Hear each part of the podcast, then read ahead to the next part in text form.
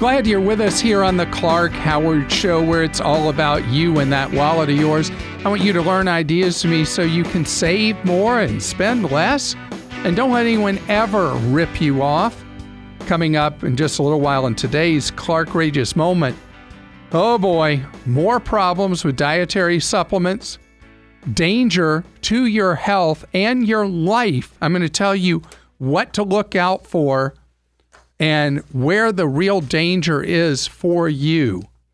And coming up yet later, there's a real shift in the car industry, and the changes in the industry are really favorable to your wallet after years of record high prices for vehicles.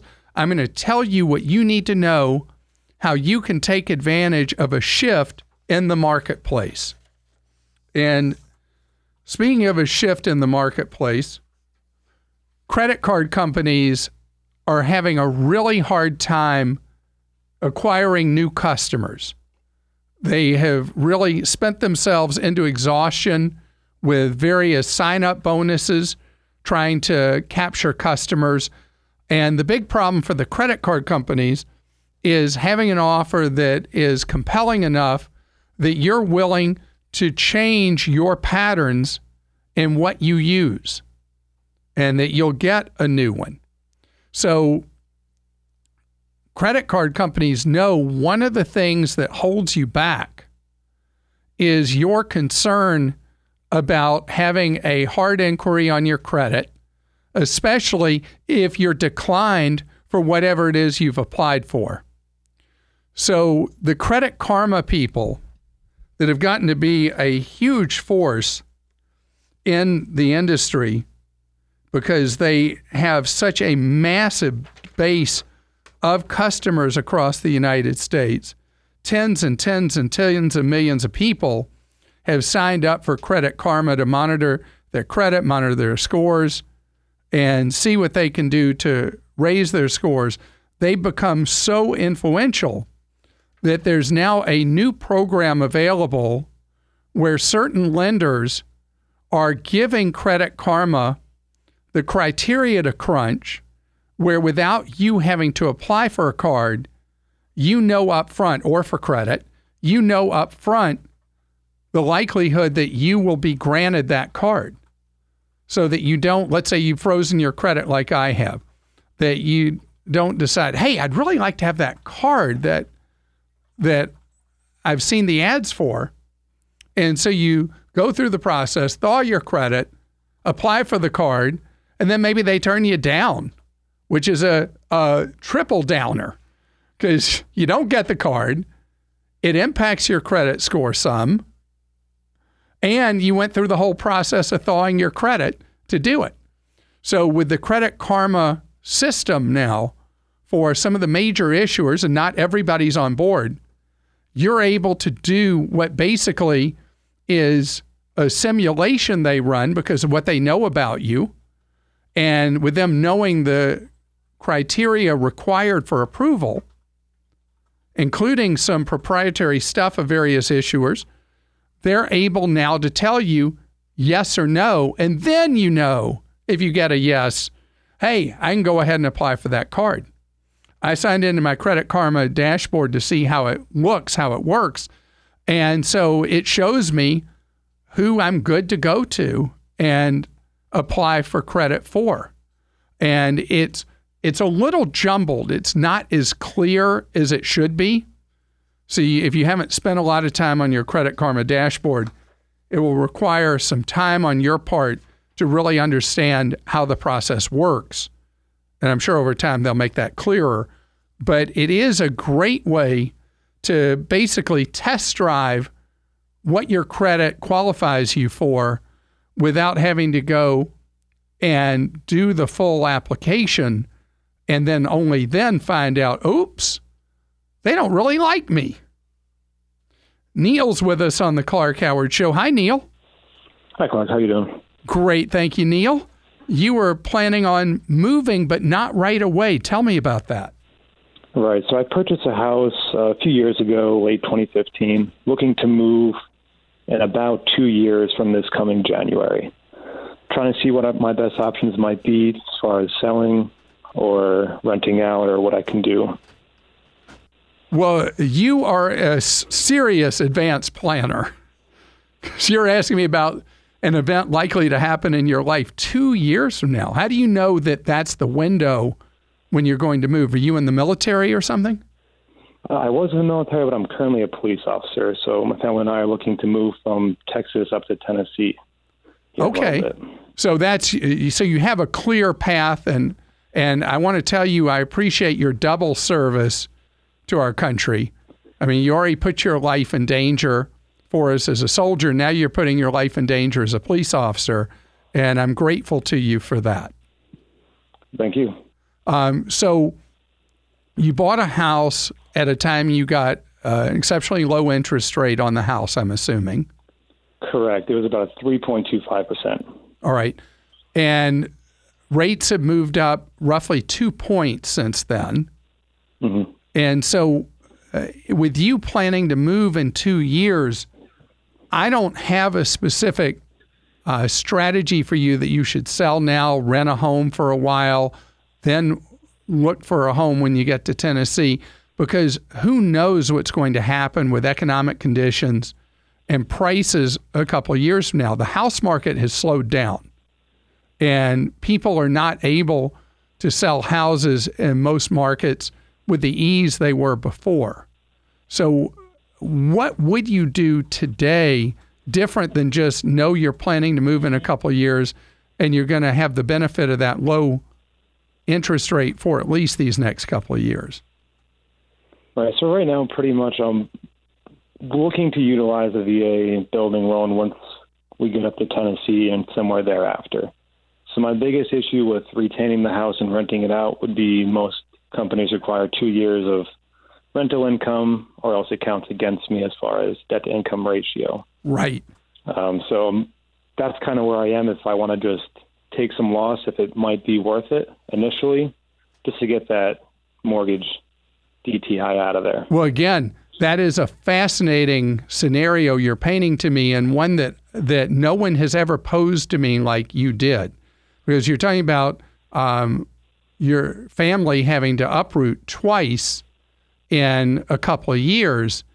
But if you wanted more certainty, uh, that is what you could do. You could keep this property, you move somewhere else as a renter, you lock in that ultra low interest rate you have at three and a quarter. My only real concern with that scenario is that you then are in a position where you're going to be living in Tennessee with a rental property in Texas. And that is very difficult to manage from so many miles away. I agree. Do you have any experience with dealing with better the rental property agencies or whatever they might be called? Um, are they usually pretty good? With uh, what was that expression used? I'm sorry. Uh, basically, property management. Oh yeah, property man. I use a property manager to manage a rental property for me that I have that's 300 miles away that I just could not adequately properly manage it. And so it depends on local conditions. But in my case, I pay half of the first month's rent as commission. And then after that, I pay a much lower commission rate moving forward. So I tend to attract long term tenants. And so I've got a big hit up front and then smaller after that. The disadvantage to me is that anytime something breaks, when I'm billed for it for repair, maintenance, something like that, uh, seems like it's not the most generous bill ever. The okay, prices tend, tend to be fairly high because, I mean, they're providing a service to me overseeing the property and managing it. So you have a significant rake off in your net revenue because of the commissions you're having to pay and the ongoing expenses you pay. So I I don't know even with that very attractive mortgage rate, I don't know that you fit the scenario of somebody who would keep that property as a rental going forward. And so in that case, I would say why don't you keep it simple for you and your family? Live there until uh, it looks like you're ready to move to Tennessee and then put it on the market at that time. You'll have the benefit of maybe a couple more years of your mortgage based on that three and a quarter. And then at that time, you sell it and you move on. There are no perfect crystal balls, but that's what I would do. Judy joins us on the Clark Howard Show. Hello, Judy. Hi, Clark. How you doing? I'm good. I've been a big fan of your show for so many years, and now we're retired in Daytona Beach. Well, how do you like living at the beach? Oh, love it. Love it. I live in paradise. Oh, that's great. and uh, Clark, my question's about auto insurance. Uh, we have uh, what a major company is calling a non-cancelable policy. I'm wondering exactly what does that mean. Uh, no matter how many uh, wrecks or accidents I have that are my fault, will I still be covered? But at what uh, at what cost? Uh, you you just laid it out better than I ever could. you know, this is a gimmick with the non-cancelable auto insurance policies because unless it also uh, includes a cap on how much your premiums can rise over time, uh-huh. then uh, I don't see any great virtue in somebody saying, no matter what, you can be the worst driver in the world. We're still going to insure you. But if it doesn't say at what cost, that promise means nothing. Okay, I, I, you know, I've been talking to some other companies, and I'm thinking, gosh, do I want to lose that benefit? But um, you've just uh, solved my problem. How long have you been with this insurer? Oh, gosh, 40 years.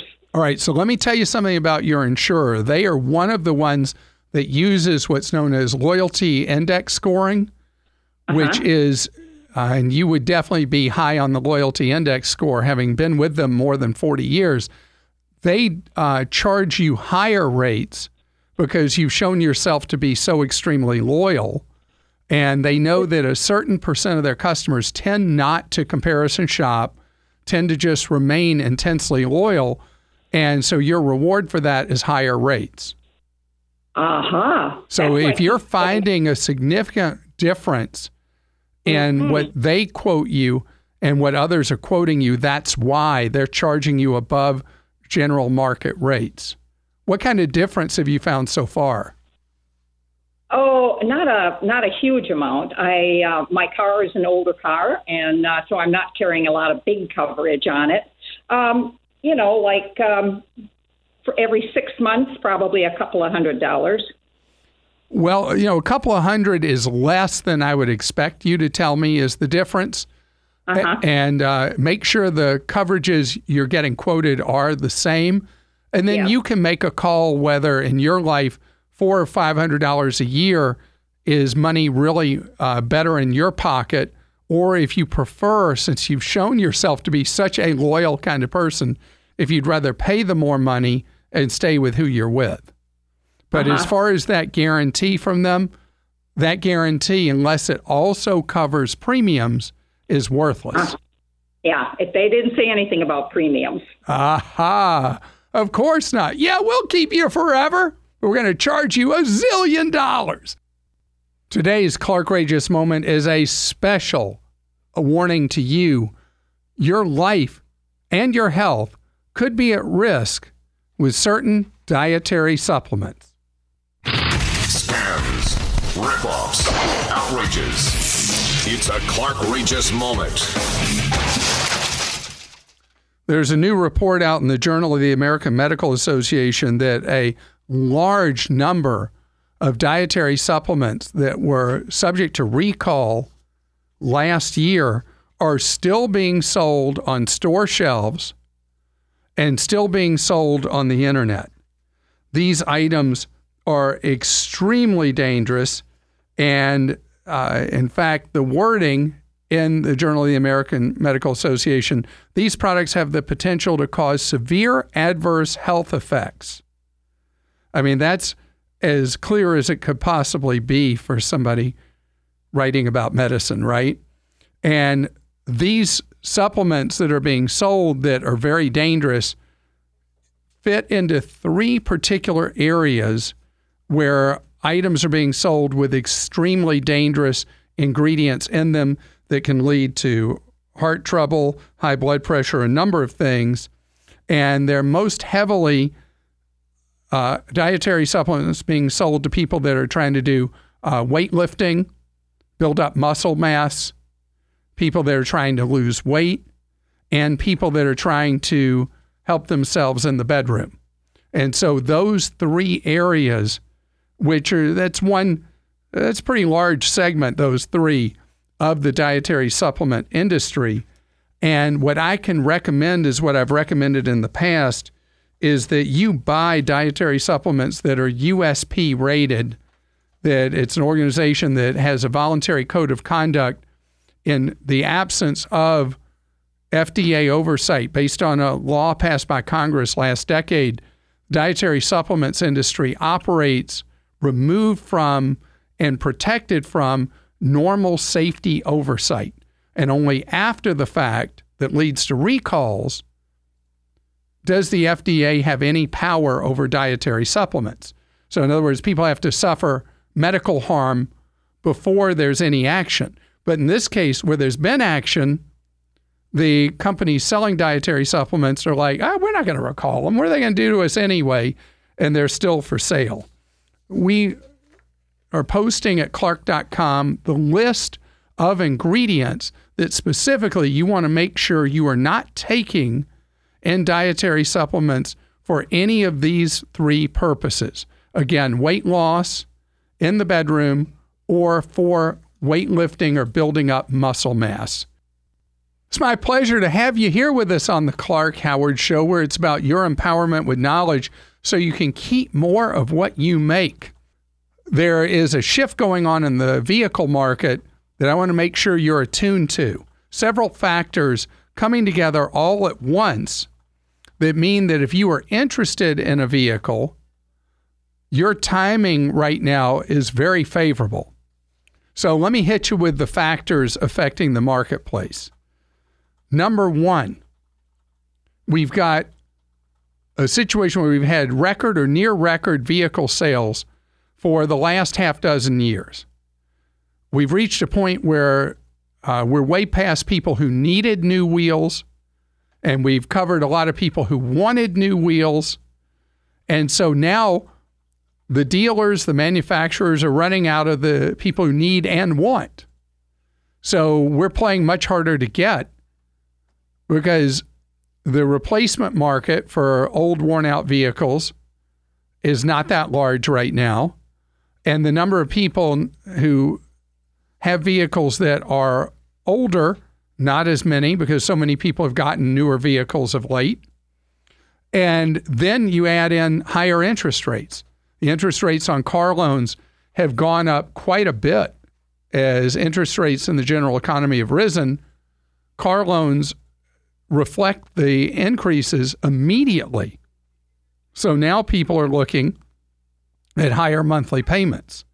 The third factor is something I shared with you about six weeks ago, and that is that after years of an undersupply of SUVs and crossover utility vehicles, a lot of things we call SUVs are actually CUVs, just so you know what the difference is. A true SUV is built on a truck platform. Very few in the United States are built on a truck platform. Almost all of them are built on a car platform just with a body put on top of them that looks like and sits a little higher, like you think of as an SUV. So manufacturers were caught flat footed several years ago when people shifted from wanting passenger cars to wanting these crossovers. So there was a continual shortage below what demand was. Now the vehicle makers have caught up. The automakers are making plenty of those SUVs and crossovers. So now we got supply and demand imbalance at a time that the market softened. Dealers all over the country reporting more, uh, fewer and fewer people coming into showrooms, fewer and fewer deals closing. And depending on where you are in the country, a lot are noticing a double digit decline in sales.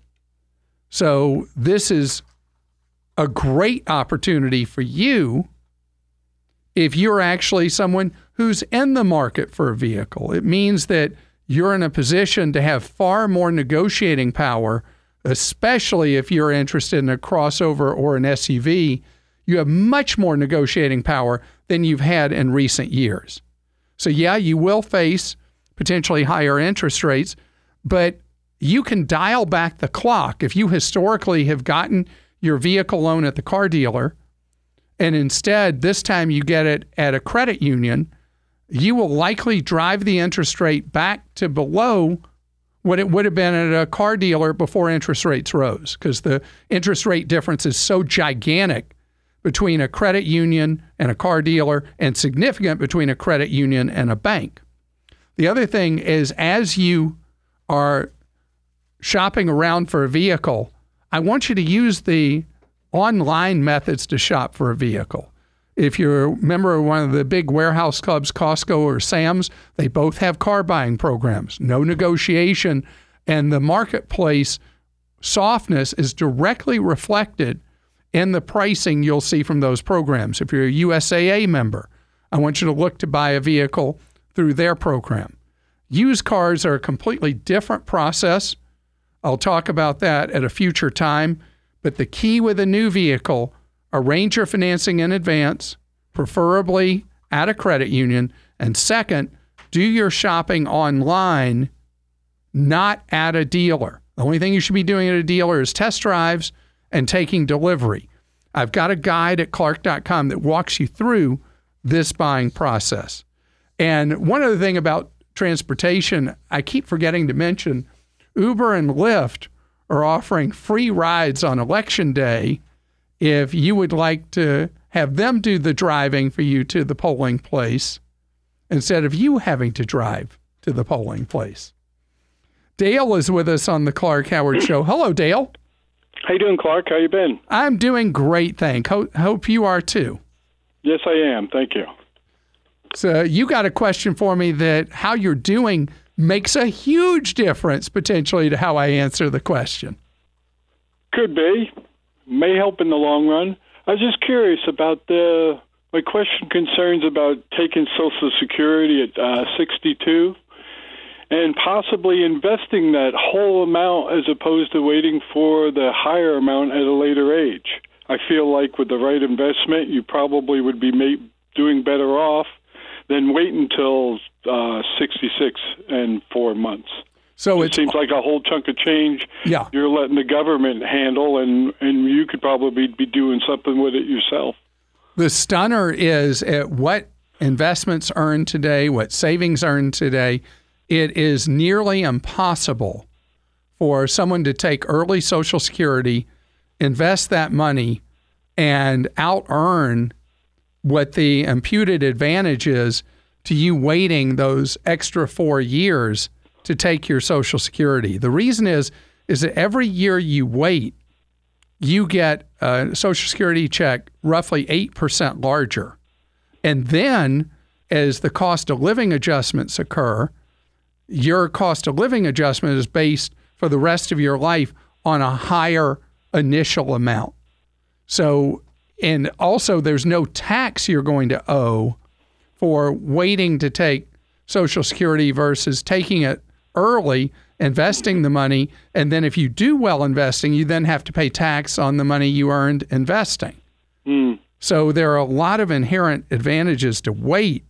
And the most common age people take Social Security is what you're noodling right now at age 62. Right. My advice is when you've got to have the money, is when you take it. And in my case, you know what age I'm going to take it? Way late.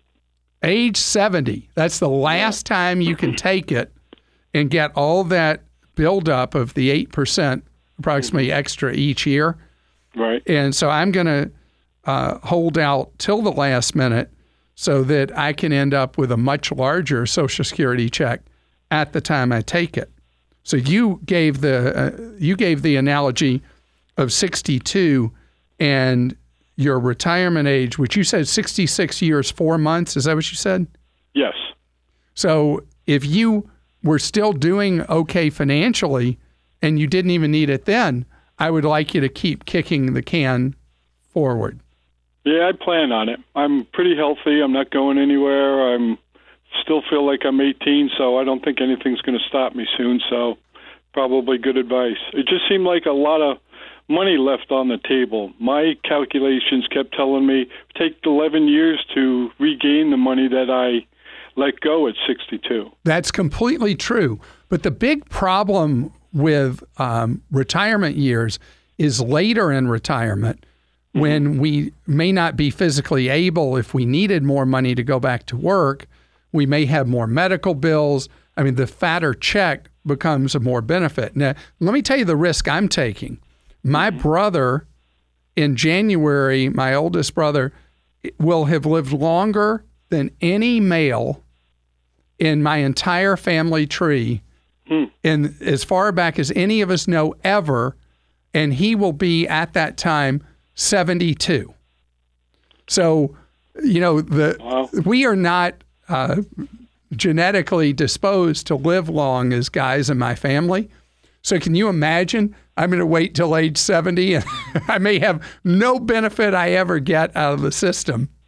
Well, I've got a mother that's over 90 and she's still kicking, so I Well, so in your case, there's a direct advantage mm, to waiting because what you're really concerned about is way down the road.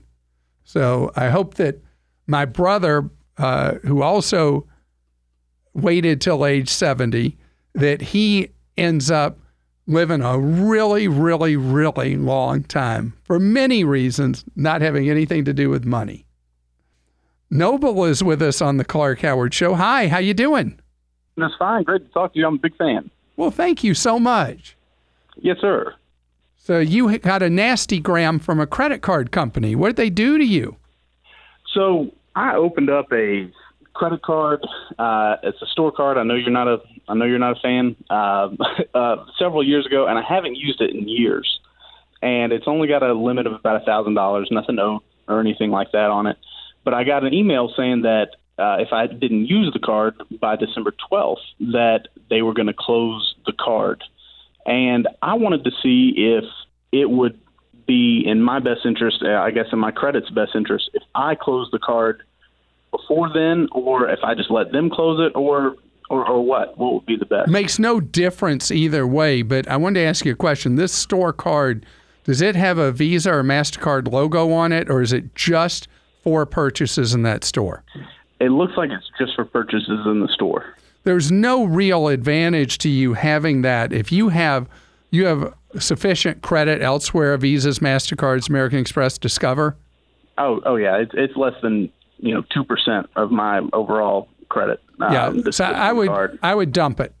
Just let them just let them kick you to the curb in December and be done with them because there's no real advantage to having store credit. It is looked at in the industry as junk credit right. and you're not intending to use it again, so let it just walk away. Okay. If it did have a Visa or Mastercard logo, because uh, Then I'd I- want then I'd want you to keep it. I'd want you to go keep it. do some purchase somewhere, uh, whatever, you know, $5 purchase somewhere, just something that takes it from being inactive to an active card.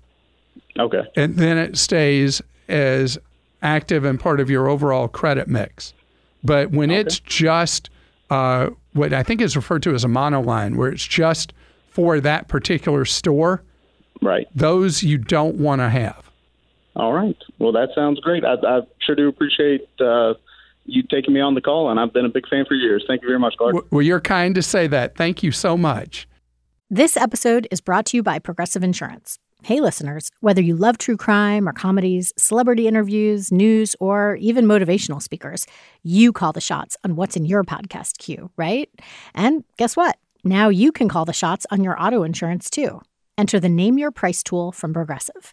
The Name Your Price tool puts you in charge of your auto insurance by working just the way it sounds. You tell Progressive how much you want to pay for car insurance. Then they'll show you a variety of coverages that fit within your budget. Giving you options. Now, that's something you'll want to press play on. It's easy to start a quote, and you'll be able to choose the best option for you fast. It's just one of the many ways you can save with Progressive Insurance. Quote today at progressive.com to try the Name Your Price tool for yourself and join over 28 million drivers who trust Progressive. Progressive Casualty Insurance Company and Affiliates. Price and coverage match limited by state law. Lee is with us on the Clark Howard Show. Hi, Lee. Hello, how's it going? Great, thank you, Lee. I understand congratulations are in order. Yeah, yeah, I got married recently. Uh, before that, though, I do have to uh, embarrass you a little bit. Uh, I only found your podcast in the last few months, uh, but the reason I did so is I was browsing around and I noticed your name. I recognized it because I'm living in uh, New Orleans right now. Grew up watching you on TV, on the news all the time. In fact, I got all my uh, Christmas recommendation from Christmas uh, all your gadget and toy recommendations from that stuff on the news. So that was uh, really fun that I got to find you again. Well, that's great to have you. I hope you enjoy our podcast. Yeah, it's been great so far. Yeah, I've been uh, learning a lot for sure. Thank you. So, just got married. Yes, yes. So we got married, um, and we're in the process of combining all of our finances, all that kind of good stuff. And so I was just kind of wondering. Um, we're both on kind of the same financial standing. Uh, she's got a little bit of um, school debt. I've got a little bit of credit card debt. We both make about the same amount of money. Um, so as far as combining finances go, I was wondering if you know there's a lot of best practices, stuff like that, because I was trying to read online, and there's Sure. all sorts of information all over the place. Well, one of the factors I look at is how old both of you are. Okay, uh, we're both in our mid 30s. So, at that point, when you get married after you've lived independently for a long time, don't rush combining everything. Okay. because you've each developed your own habits. No matter how much it feels like you're on the same wavelength, you're not going to be exactly on the same wavelength, having been in a position where each of you have made all the decisions with everything involved with money. And it can cause tension, especially uh, in the first couple of years of a marriage, if you just all of a sudden combine everything. So Gotcha, okay. it's different for people who get married in their early 20s, which not as many people do anymore, but getting married in your mid 30s, which is more common now. I like for you to have his money, her money, their money.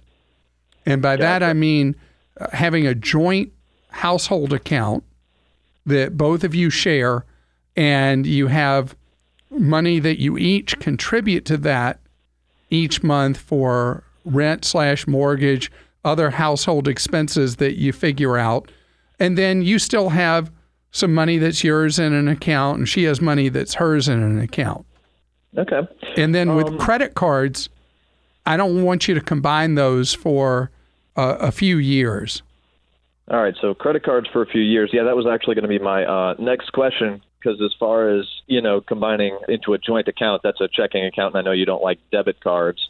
Uh, so I was reading, you know, there's a thing like with credit cards, especially for joint groceries, things like that. I can make her like an uh, account holder uh, under my credit card or um, a joint credit card, something like that. Is there anything as far as that goes with the credit cards? So for spending that you're going to do that fits under the house account category, like groceries you're go- going to both eat, um, your cell phone bills if you combine a cell phone plan, any of the stuff you're doing as a combined activity, it's mm-hmm. great for you to have like a house account credit card that you pay in full each month that has some kind of rewards attached to it that is your first joint credit account. But for things like when she's going to buy clothes or you are, or she's going to get her hair done or whatever, because you're each approaching it from years of making individual decisions, those things are best, at least for now, left as individual charges on e- on individual cards rather than on one that's joint. Okay, and so we can do like a joint credit card. I didn't realize that was a thing. Yeah, you can be co-owners of a card. or Okay, you can or she can add you for a house account. She can add you as an authorized user or you can add her as an authorized user to one of yours for the things that fit under house expenditures. The concept is that you know over time you'll find how best your spending merges as your life uh, goes on together. But doing it all at once can cause tension that you didn't even know could be there. And that's why the merging of finances should be gradual instead of immediate. And congratulations to both of you. You're listening to The Clark Howard Show. Thanks for joining us today. The Clark Howard Show is produced by Kim Drobes, Joel Larsgaard, Deborah Reese, and Jim Ayers. And remember, 24 hours a day, we're there to serve you at clark.com and clarkdeals.com.